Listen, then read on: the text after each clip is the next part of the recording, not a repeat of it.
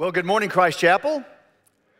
Good morning to uh, all those streaming around the world, especially our dear precious Angelina and Rob, who are in another country, which I can't mention, but I'll, I'll tell you they speak Mandarin.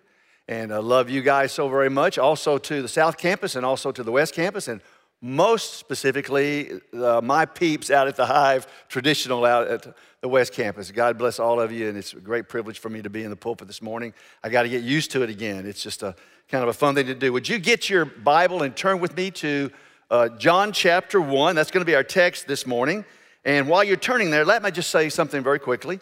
Uh, you know, I, I want to express my gratitude, and this is not solicited, to uh, our lead pastor, Cody McQueen, executive pastor, Bill Egner, uh, our staff of incredible men and women, and our elder board because uh, you know this is a church of seven or eight thousand people on a regular basis and they've had to navigate the last 10 months through not just your needs as a church body but a pandemic through social unrest and also through a, a pretty up and down uh, election cycle. And so I, I personally want to say thank you for keeping the rudders straight as you possibly could in jesus name. So thank you cody. Thank you everyone. Thank you uh, board of elders staff uh, the church is healthy and moving forward, and we're going to continue to do that because uh, the Lord God is, He's with us.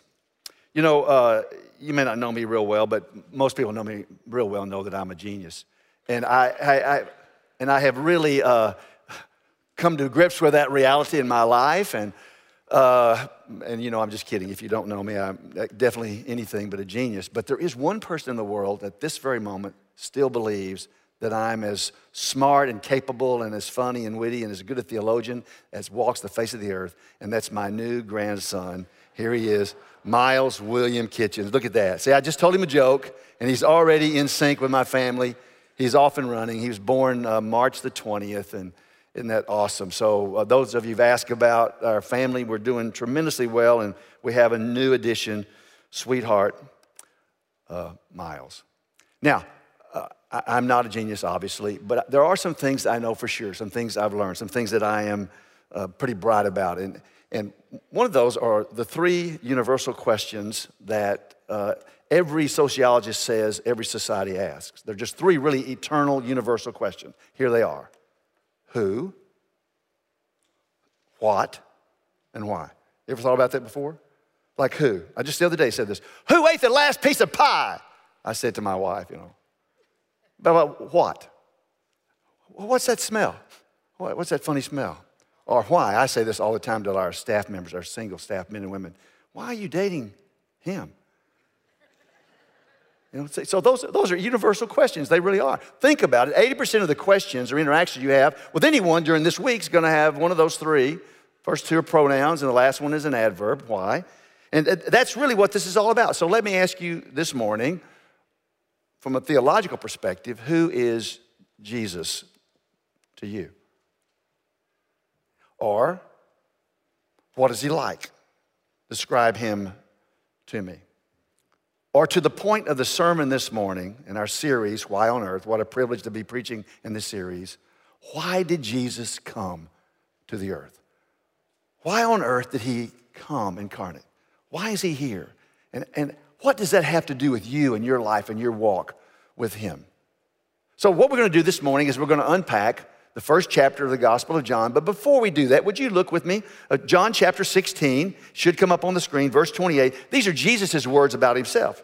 He says this I came from the Father and have come into the world, and now I'm leaving the world and going to the Father. So the Lord Himself says, I came into this world, the incarnation, and I'm going back to be with the Father, which He did.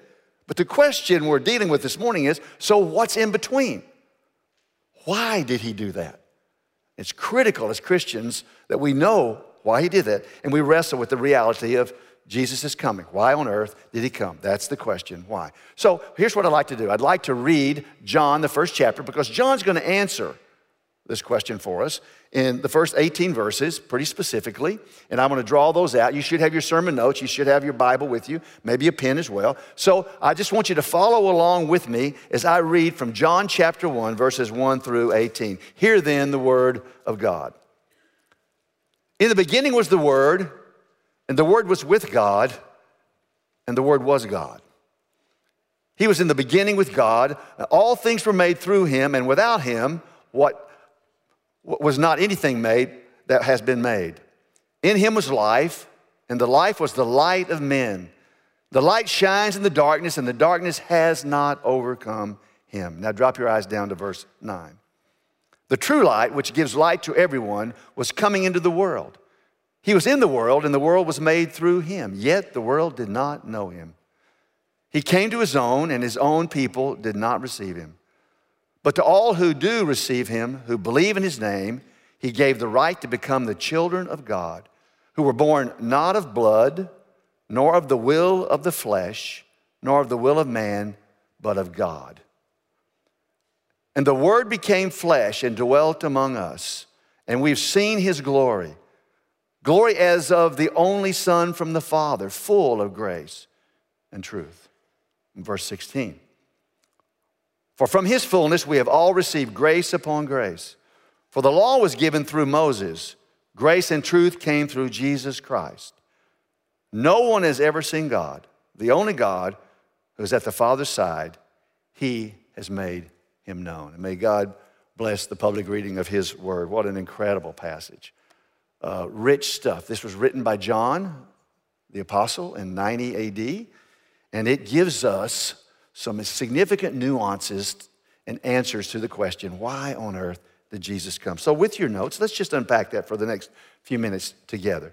The, the, the, first comes in, in verse 1 of John 1. In the beginning was the Word, and the Word was with God, and the Word was God. The first significant reason our Lord came was to communicate.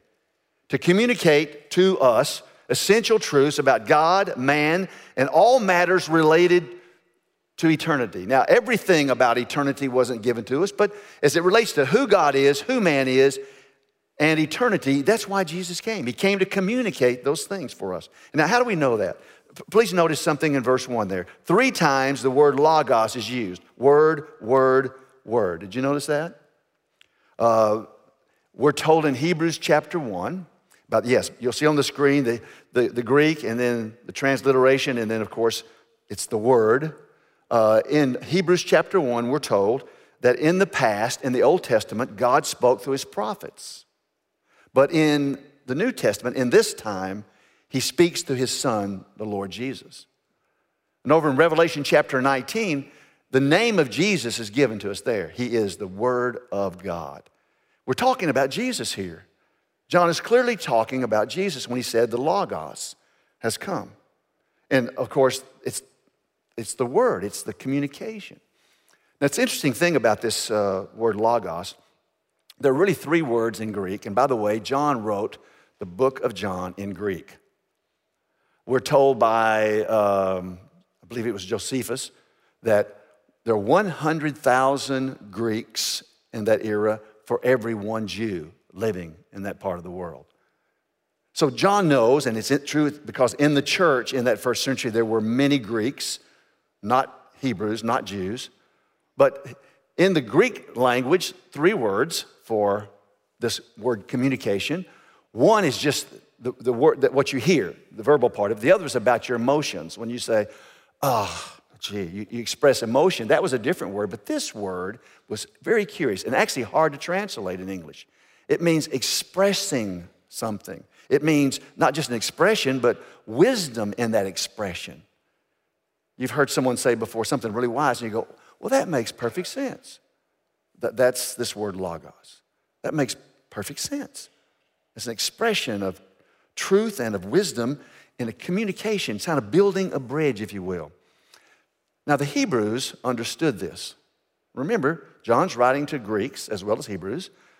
They knew the Old Testament. Moses brought the law, the word down from Sinai. Prophets spoke ex cathedra, if you will, as God's miraculous voice to the people. They put the word on little boxes on their foreheads called phylacteries. They memorized the word. That's actually how the Old Testament was translated for the most part, or passed on through memory. So it was a no issue for them to see Logos. But for the Greeks, it's quite different. Uh, Heraclitus, who was even before Socrates, wrote a book called uh, Nature. And the Greeks in those days did believe in creation. interestingly enough. But they didn't believe in a deity that was personified. But what they believed is all of life was chaos. All of life was chaos. In fact, that's why even Heraclitus said, You never step in the, river, the same river twice because everything is always moving and changing. But anytime you saw harmony, that was logos. That was some force outside of nature bringing harmony together.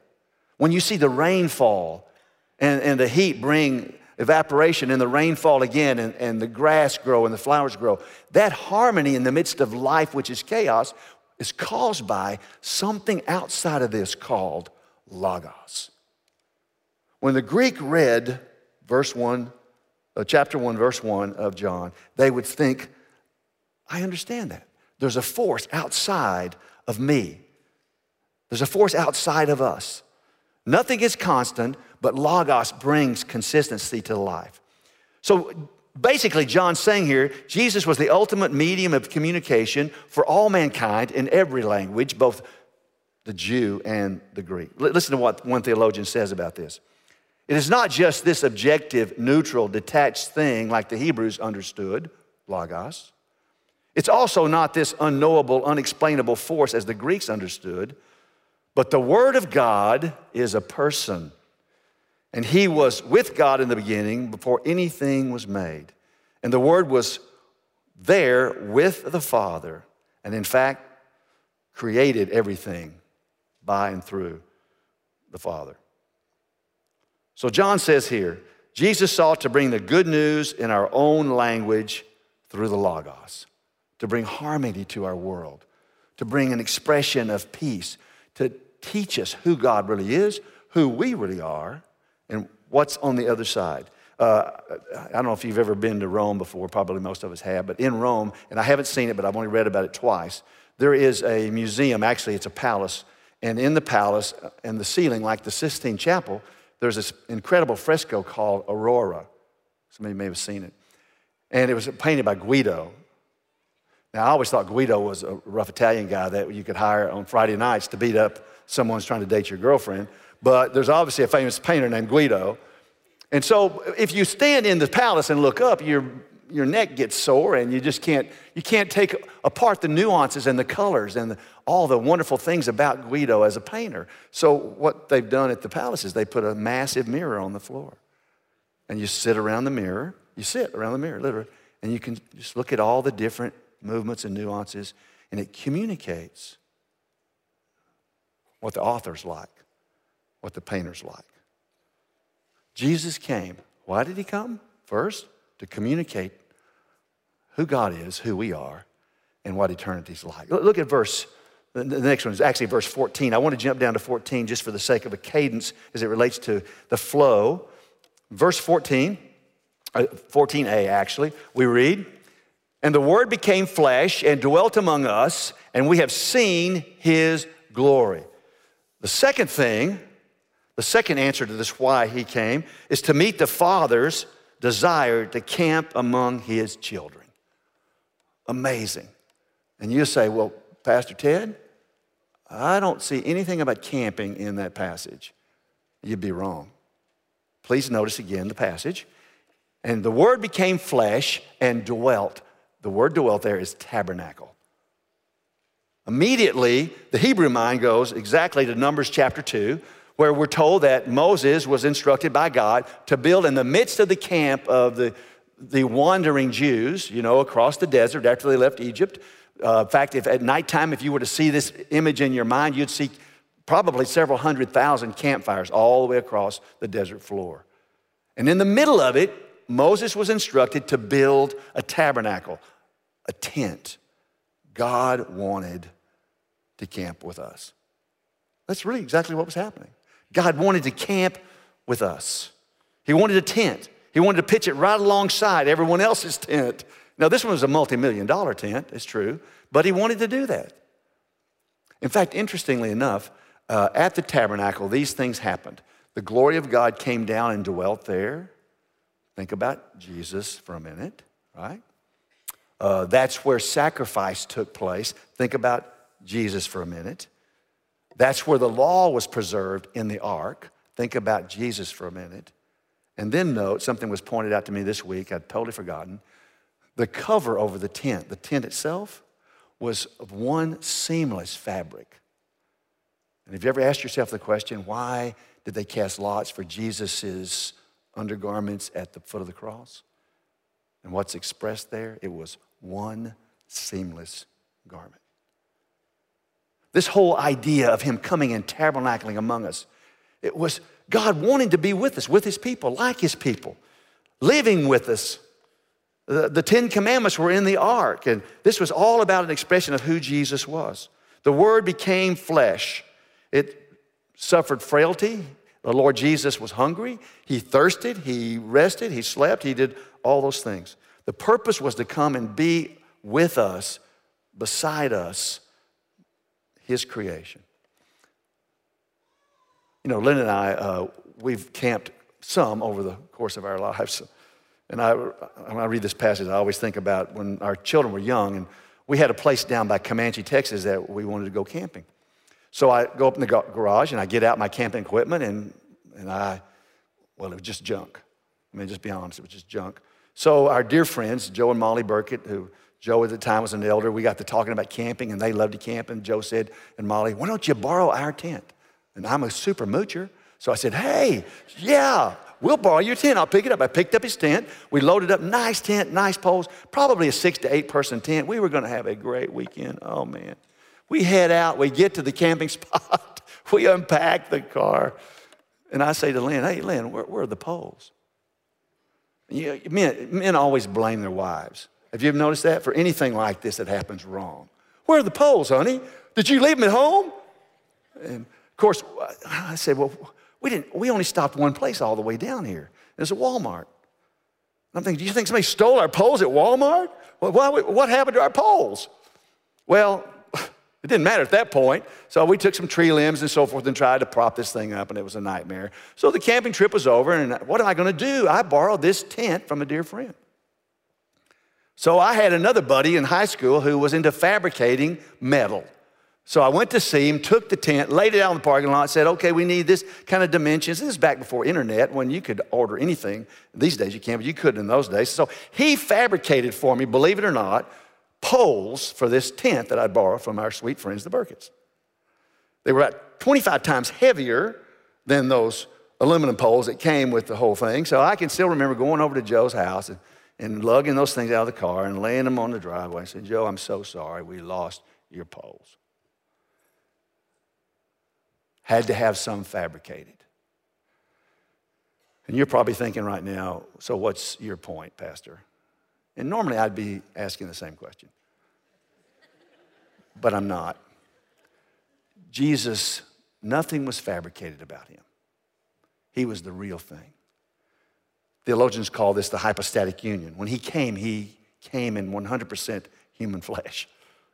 Nothing was made up about him. There have been throughout church history, different challenges with theologians as it relates to who was Jesus. Was he just flesh with real God inside him, or was he just a man uh, with a little bit of God inside him? Was he fabricated? Was he manufactured? Was he borrowed? And all that's not true. He was not. Listen, folks, I don't know how old Jesus was because he's from eternity, but I do know this there were 30 candles on his cake. He came to dwell amongst us.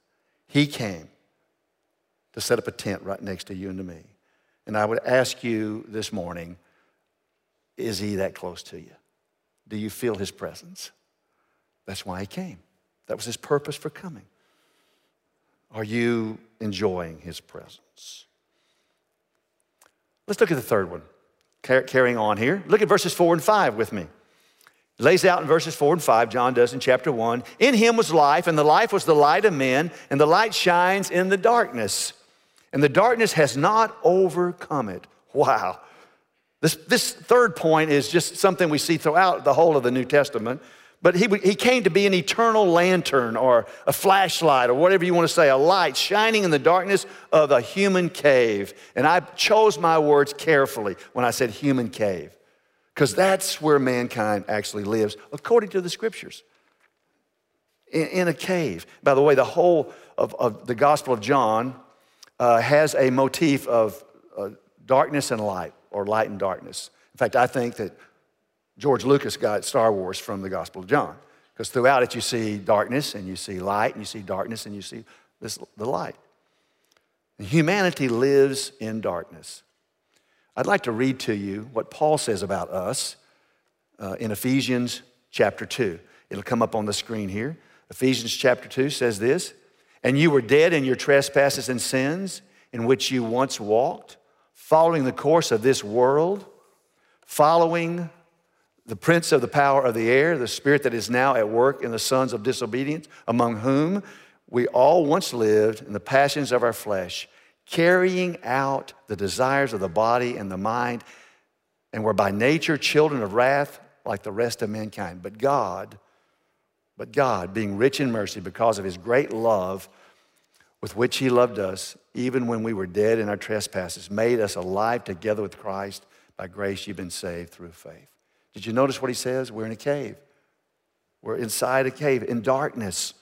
In fact, I learned this in college. Philosophy, a philosophy uh, is a, a remarkable discipline, but basically, philosophy in our world is blind men and women looking in a dark room for the switch.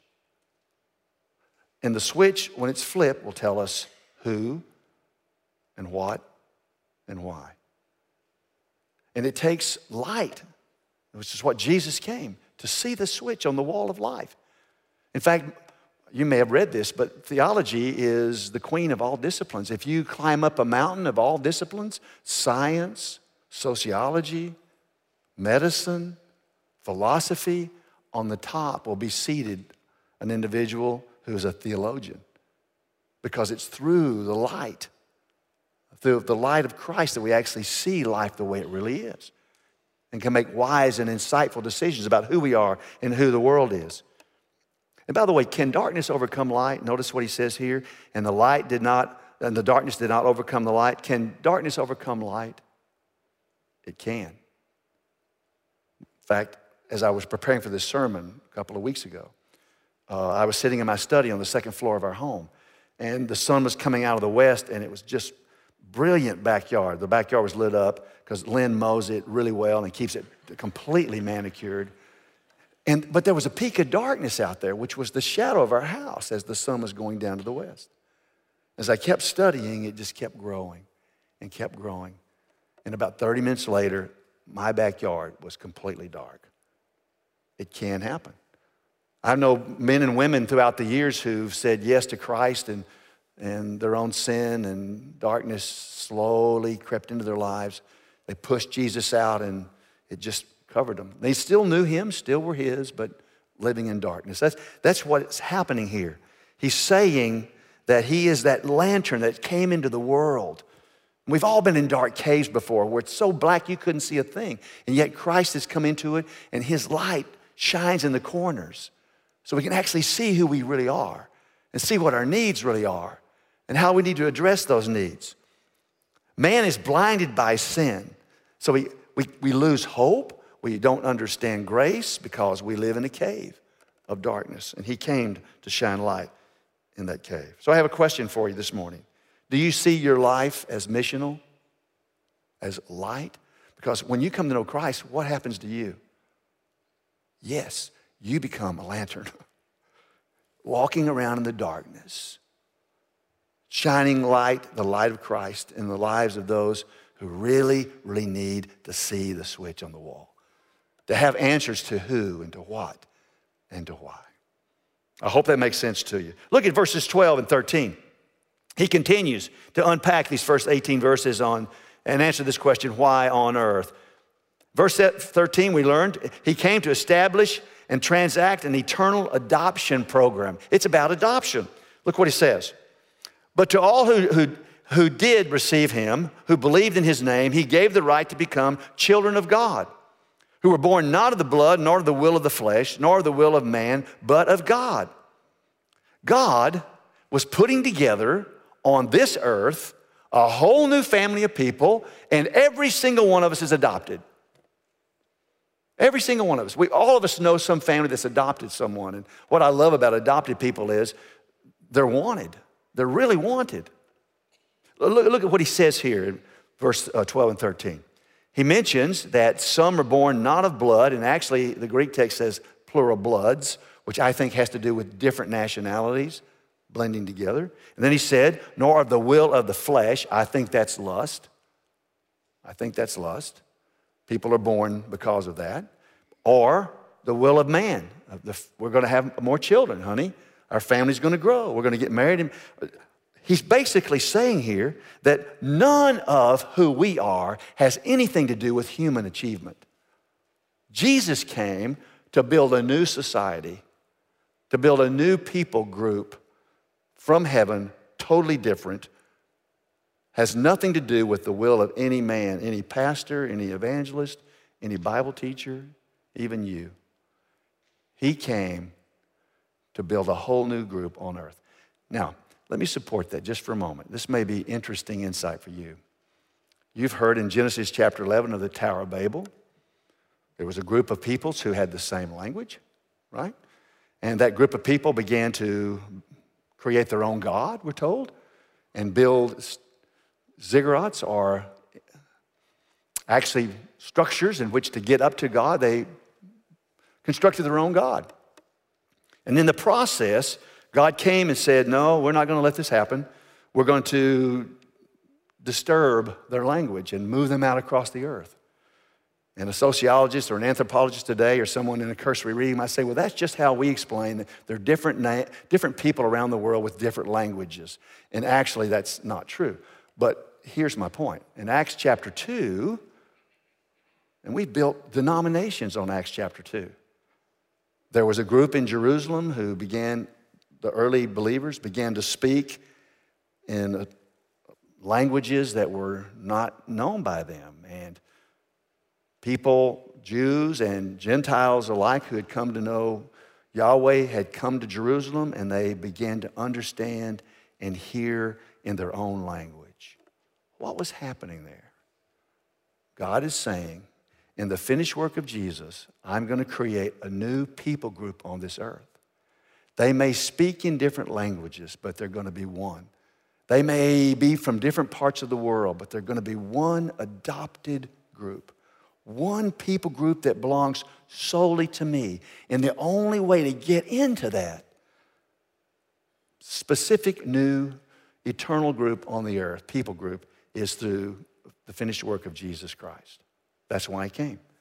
He came to set up this adoption program and, and, and, and to launch it. Notice Galatians chapter 4, verses 4 and 5.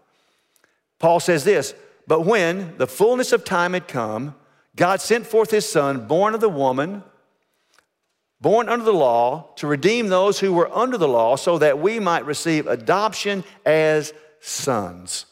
He gave the right to become whole new people group. And it's not of man's work, it's of the Spirit's work only. Amazing, in my opinion. So let me ask you this morning are you walking in confidence of your adoption? Of who you are in Christ? That's why the church is so important, folks. That's why there's so much debate about the church today. Should we be open? Should we be closed? It's just a tough, it's a tough call because of the pandemic. But the church is, ecclesia means to gather. It's, we're, we're a, a, different people group and we have different color skin and we speak different languages, and yet we are all one group. What an amazing thing Jesus has done for us. What an amazing thing. Notice verse 14b, quickly. It's the fifth one. To display a gift previously unknown to the human race grace. The human race does not know what grace really means, and it didn't know it till Jesus came. That's what he says in the latter part of verse 14. He came as he, he is the glory as of the only Son from the Father, full of grace and truth. And I won't take too much time to unpack it, except to tell you that it's interesting. He puts grace before truth, because typically you'd say truth and then grace. What is truth? Truth is the law. Truth is that which corresponds to reality. Truth is what God tells us from the Mount Sinai, the Ten Commandments, and everything else that goes out from God. The righteous standard of life is truth. Ephesians 2 8 and 9 says, For by grace you're saved through faith. This is truth. There's nobody that comes into this adopted kingdom, adopted people group that doesn't come through Jesus. Nobody comes that way. It's just, it's amazing. In Ephesians chapter 3, verse 7 and 8, let me read this to you. He, Paul says this about grace, and this is my takeaway from this point. I personally believe once you uh, uh, comprehend the, the truth about grace, your pride and arrogance falls away from you, your self sufficiency falls away from you. You can't understand grace and walk in your own self esteem. You can't do it. Paul says that. Look, chapter 3, verse 7 of Ephesians. Of this gospel I was made a minister according to the gift of God's grace, which was given to me by the working of his power. To me, to me, though I am the very least of all the saints. Do you think Paul used to think he was the least of all the saints? No. He was the chief of Pharisees. But when he learned the grace that Jesus brings, he says, I'm the least. I'm the very least of all saints. This grace was given, and I was given the privilege of preaching the unsearchable riches of Christ. When we realize what grace is, so what is grace? Okay, here's grace. You're going down I 30, you're going 120 miles an hour, the speed limit's 70. That speed limit is the law. It's the law. And it normally happens to me. I top the hill, and there's the police officer. He's got those reflective sunglasses on. You know what I'm talking about? He's standing beside the road. He's already out of the car. He already, and normally for me, he'd go, You know what I mean? You've had that happen, haven't you? Grace is you pop the hill, you're looking right at Jesus, and he says, Go on by. There are always consequences to sin, beloved. But as it relates to our relationship with Him, uh, grace. You're here this morning because of grace. Some of us don't even realize it. And once we embrace what Jesus has really done for us and the grace He's bestowed upon us, and even as we uh, that we're lawbreakers, there's forgiveness in that and second chance. It, all that stuff that makes us smell as humans spiritually falls off of us falls off of us. To display a gift previously unknown to the human race, grace. 16a, look at 16, the sixth one, and we'll close. For in his fullness we have all received grace upon grace. Another statement of grace, this time grace upon grace. And, and, and, this whole point is he came to reveal to us that we are not good, but we are loved. I didn't say no good, we are good, but we are not good as it relates to our relationship with him spiritually. That's throughout the whole of the scriptures. Romans 3:23 says we've all sinned and fallen short of the glory of God. We're all sinned. We're all sinners. And that's not good, folks. And if God is really God, there is judgment that goes along with our sin. And yet, grace, you know, come on. Grace upon grace, he says here. And I just love it. And here's the point of, the, of this passage. Notice the word fullness. For from his fullness. What do you think he means by fullness? Yeah, he means the incarnation of Jesus into this world. He means that he became a tent for us. He means that he died on a cross like a real person would die with the real pain of crucifixion. It means he was buried like a real person was buried. His was fully experiencing that, and he rose from the dead. And now he's at the right hand of the Father from his fullness, his full experience as our Redeemer. We receive from that grace upon grace. People who live in darkness don't see grace, they're incapable of seeing the light. The loving kindness of Jesus, the unending, unending well of grace, mercy, and affection he gives to us. Jeremiah 31 3, listen to this. Yes, I've loved you with an everlasting love. Therefore, with loving kindness have I drawn you. And I just I just love um, Friedrich Lehman's, you, you remember this hymn, don't you? The love of God. Listen to this. Could we with ink the ocean fill, and were the skies of parchment made, were every stalk on earth a quill, and every man a scribe by trade, to write the love of God above would drain the ocean dry. Nor could the scroll contain the whole, though stretched from sky to sky. O love of God, how rich and pure, how measureless and strong it shall forevermore endure. the saints and angels' song. It's awesome. He loves us, friend. That's why he came, express his love for us. And, and I'll land the plane here. Verse 18, look at it. He says, No one has seen God the Father, God, the only God, the only God who is at the Father's side, which is a reference to Jesus, the eternal Christ, the Messiah. He has made him known. So, to clean the window through which the human race can see God, to clean the window through which the human race can see God. It's very clear in the Gospel of John when you saw Jesus, you saw God. It is crazy to me, beloved, that in seminaries around our world right now, they're teaching our students that Jesus didn't really claim to be God. I do not know what Bible they're reading. I do, well, they're not.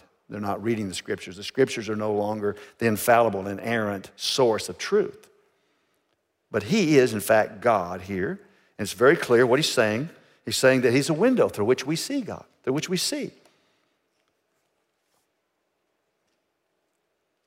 You cannot see God through the Muslim window. Islam does not show us God.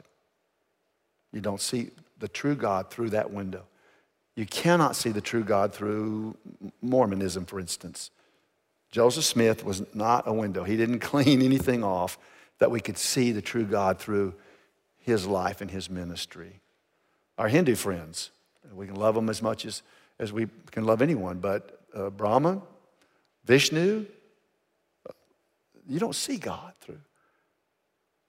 In our bedroom, Lynn and I, Lynn painted this painting. It's blind Bar- Bartholomew, a Bar, excuse me, Bartimaeus, blind Bartimaeus. Uh, she painted this, and it's uh, fabulous. It's in our bedroom in our home. This is a, a statement of exactly what Jesus has done for us. That He opened our eyes, that He's the window through which we see it all. The incarnation of Jesus Christ has a div- divine focus. Answer the question why, it's for you. He came for you into the darkness to live alongside you, to be your Savior. So let me ask you a few universal questions in closing. Who is Jesus to you? Why, uh, what rather, is the basis for your eternal salvation? Ever thought about that? And fa- finally, if you haven't put your faith in Christ, why not? What are you waiting on? what are you waiting on? Uh, they met when they were in high school, married the first year out of high school, young family, new job, two children within three years, and she was standing at the sink in their kitchen one afternoon, dishes piled high, dirty diapers over in the corner, and uh, she began to cry. How'd she get here? A few moments later, she took off her apron and she left the house. That night, she called to check on the children. And of course, her husband was totally shocked, and to say bereaved was, a, was an understatement begged her to come home. Where are you? She wouldn't tell him. She called every night for the next two weeks to ask, to ask about the children, but would never tell him where she was. She began to call only once a week, just about the children. He told her on the phone and begged her on the phone, Please tell me where you are. Please come home. We all need you. Please come home. Finally, after six months of that, he went to her, her parents, his in laws, and borrowed the money to hire a detective. Discovered she was in a second rate hotel in Des Moines, Iowa, second floor, room 205. He borrowed money from his in laws then to be able to travel by plane to go to get her. And as he went up the stairway, you can imagine what his heart was like, just beating like crazy. How would she respond to him? He hadn't seen her in six months, nor had the children. And when he opened, she knocked on the door and opened the door. He simply said, We love you. We miss you. Please come home. They fell in each other's arms. She came home with him. What a wonderful story. But a couple weeks later, they were, had put the kids, tucked them in, popcorn, a movie, and he finally got the nerve to ask her. And I'm, I'm going to read to you what the conversation was like. He said, uh, We missed you so much. I loved you so much. The kids love you so much. Why did you come home with me now? And she said, very profoundly and simply, simply, simply, before those were only words, but then you came. Would you pray with me?